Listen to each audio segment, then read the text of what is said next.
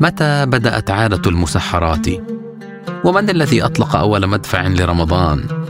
وماذا تعرفون عن ظاهرة إمامة الفتيان في التراويح؟ تابعونا في الحلقة القادمة.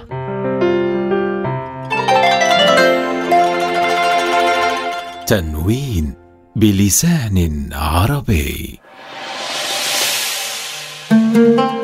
حكايتي في هذا اليوم عن بلاد أقامت لرمضان افراحا وعادات منذ بداية دخول الإسلام فيها.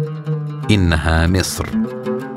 يهل عليها شهر رمضان بنفحاته وعاداته وتقاليده المميزة التي ارتبط بها المصريون جيلا تلو الآخر. فمنذ مئات السنين استقبلوه بحفاوة بالغة ورأوا فيه فرصة للبهجة والسعادة بجانب العبادات. تلك الظاهرة التي ألفها المصريون منذ مئات السنين تدل على أنهم تفاعلوا مع الشهر بشكل مختلف عن باقي الشعوب مما جعل لشهر رمضان في القاهرة على سبيل المثال طابعا خاصا واهتماما دون غيره من الشهور فكانت الظاهرة الدينية والاجتماعية فيه نابضة بالحياة مثيرة ومدهشة. مما شجع الرحالة والمستشرقين الذين زاروا مصر على رصد وتسجيل ملامح شهر رمضان بالقاهرة الساحرة. منذ عصر الإسلام الأول حتى الفاطميين فالمماليك فالعثمانيين فيومنا. والمعروف أن قدرا كبيرا من العادات والتقاليد التي تمسك بها المصريون في إحياء المناسبات الدينية العديدة إنما ترجع أصولها إلى الفاطميين بالذات. وهم الذين أسرفوا في إقامة الأسمطة في الأعياد والمواسم وابتكروا ألوانا من الطعام والحلوى ربطوا بينها وبين كثير من الأعياد الدينية. وكان من الطبيعي أن يحظى شهر رمضان بالذات بكثير من عناية الخلفاء الفاطميين ورعايتهم فأسرفوا في ألوان الطعام والشراب فيه. واكثروا من الزينات والأضواء في لياليه وابتدعوا فيه عددا من التقاليد المستحدثة التي ما زال بعضها باقيا حتى اليوم. وثمة مبدأ غريب طبقه الفاطميون في مصر في شهر رمضان لأنهم اعتبروه من أصول المذهب الشيعي. وهذا المبدأ هو تقييد شهر رمضان بتسعة وعشرين يوما دون الارتباط بهلال أو غيره. وإذا كان المعروف عند أهل السنة من شهر رمضان ينتهي بظهور هلال شوال وذلك عملا بالحديث الشريف. صوموا لرؤيته وأفطروا لرؤيته. وفي عهدهم كذلك استحدثت بدعة المسحرات.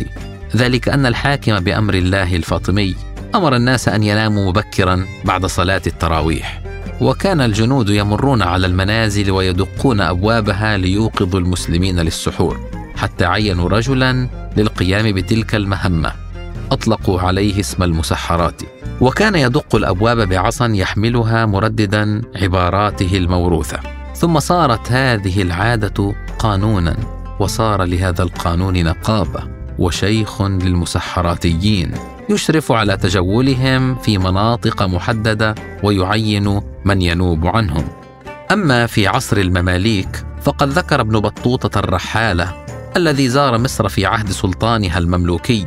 محمد بن قلاوون في التاسع والعشرين من شعبان أن فقهاء المدينة وأعيانها يجتمعون بعد عصر التاسع والعشرين من شعبان بدار القاضي وينتهون إلى موضع مرتفع خارج المدينة ليرتقبوا الهلال ثم يعودون إلى المدينة بعد صلاة المغرب وبين أيديهم الشمع والمشاعل والفوانيس ويوقد أهل الحوانيت الشموع استقبالا للشهر الكريم.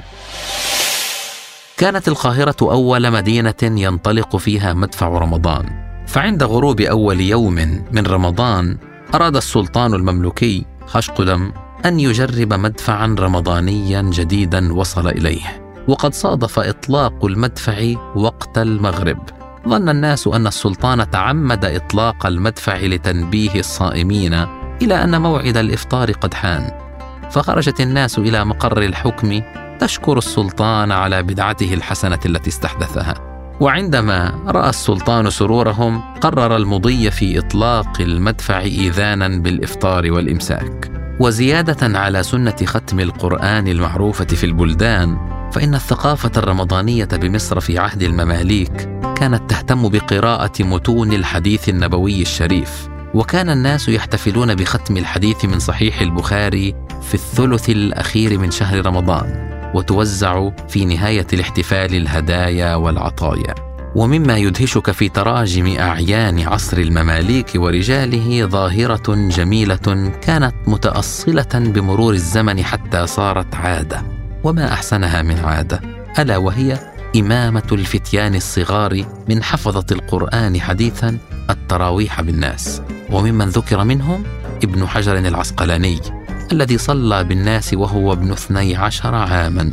وأزيدكم على ذلك فالإمامة التي أقصدها لم تكن مقتصرة على مساجد صغيرة بل كانت تحدث في الحرم المكي دون مؤاخذة أو منع من هذا أو ذاك.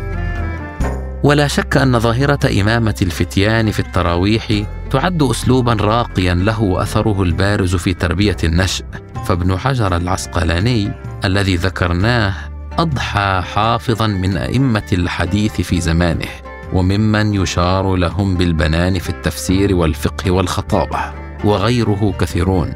مرورا إلى عصرنا الذي إذا صادفت احدا من أهل مصر في وقتنا هذا فلن يفكر مرتين في أن يصف لك فرحته بحلول الشهر مستذكرا مقطوعة محمد عبد المطلب الشهيرة على أصالتها في هذا التسجيل.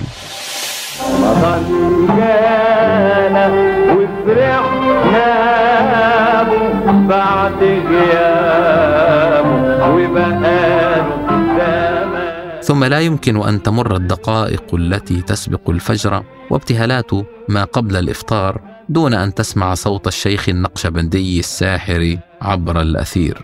تسمعونها في هذا المقطع. رمضان أهلا. مرحبا رمضان. الذكر فيك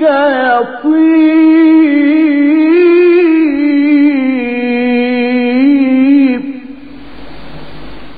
الذكر فيك يطيب الذكر فيك يطيب